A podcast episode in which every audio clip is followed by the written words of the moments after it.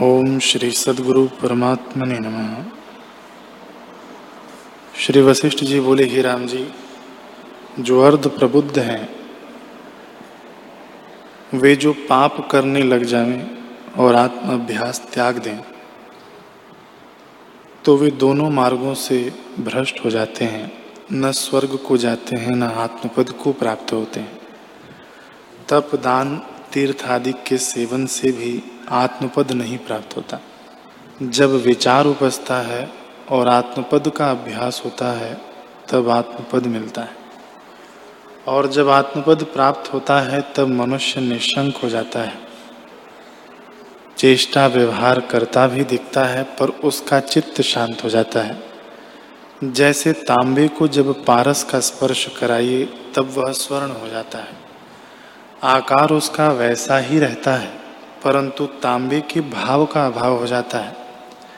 वैसे ही जब चित्त को आत्मपद का स्पर्श होता है, तब चित्त शांत हो जाता है।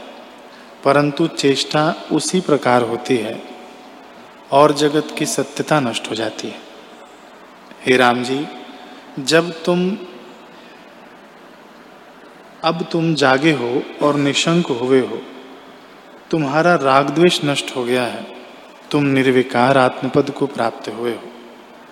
जन्म, मृत्यु, बढ़ना, घटना, युवा और वृद्ध होना, इन सब विकारों से रहित आत्मपद को तुमने पाया है।